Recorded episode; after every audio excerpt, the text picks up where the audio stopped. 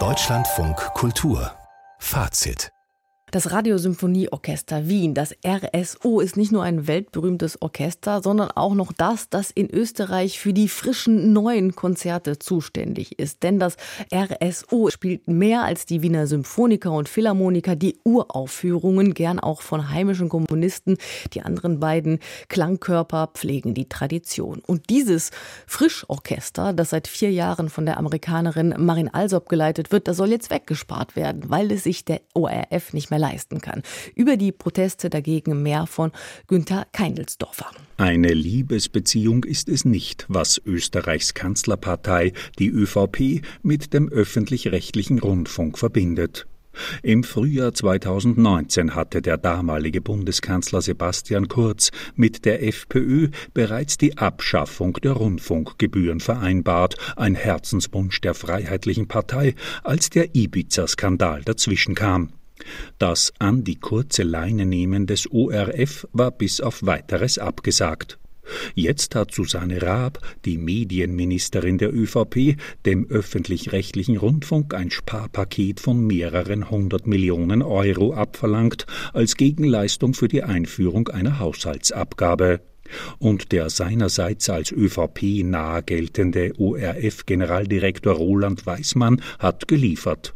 300 Millionen will der öffentlich-rechtliche Rundfunk bis 2026 einsparen. Diesem Sparpaket soll auch das renommierte RSO zum Opfer fallen. Daniel Froschauer, Vorstand eines anderen großen Wiener Orchesters, der Philharmoniker, zeigt sich fassungslos. Entsetzlich. Der RSO ist eine bedeutende kulturelle Einrichtung mit ganz spezifischen Aufgaben. Und ein Wegfallen dieses Orchesters würde eine große Lücke in der Vielfalt Wiens und Österreichs bedeuten.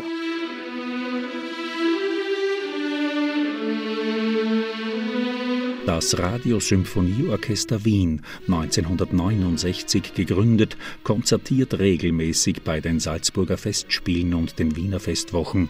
Das Orchester bestreitet aber auch seit vielen Jahren erfolgreiche Konzertzyklen im Wiener Musikverein und im Konzerthaus. Und im 3. großen Wiener Opernhaus, dem Theater an der Wien, füllt das RSO die Rolle eines Opernorchesters aus. Der Norweger Stefan Hierheim, Direktor des Theaters an der Wien. Wir sehen in dem RSO einen unserer wichtigsten Partner. Das ist ein Kollektiv von mehreren Kollektiven, von denen wir absolut abhängig sind. Und ich finde es einfach unsäglich und fatal, wenn es zu so einem Schnitt käme.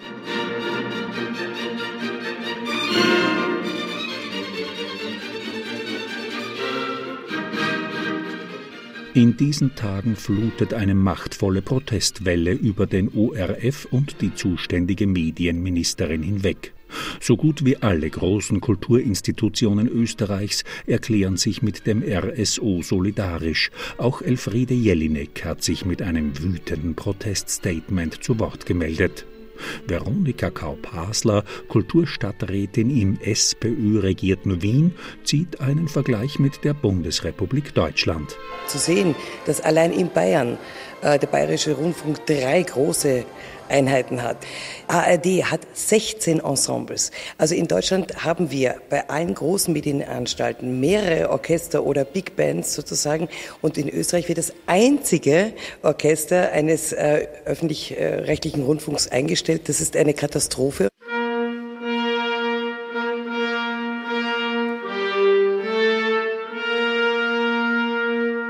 Eine wirkliche Liquidierung des RSO kann sich in Österreich zurzeit noch niemand vorstellen. Hinter den Kulissen sind zurzeit jedenfalls intensive Gespräche zur Rettung des Radiosymphonieorchesters Wien im Gange. Inzwischen haben auch die Grünen, Koalitionspartner der ÖVP in der Bundesregierung, erkannt, dass Handlungsbedarf besteht.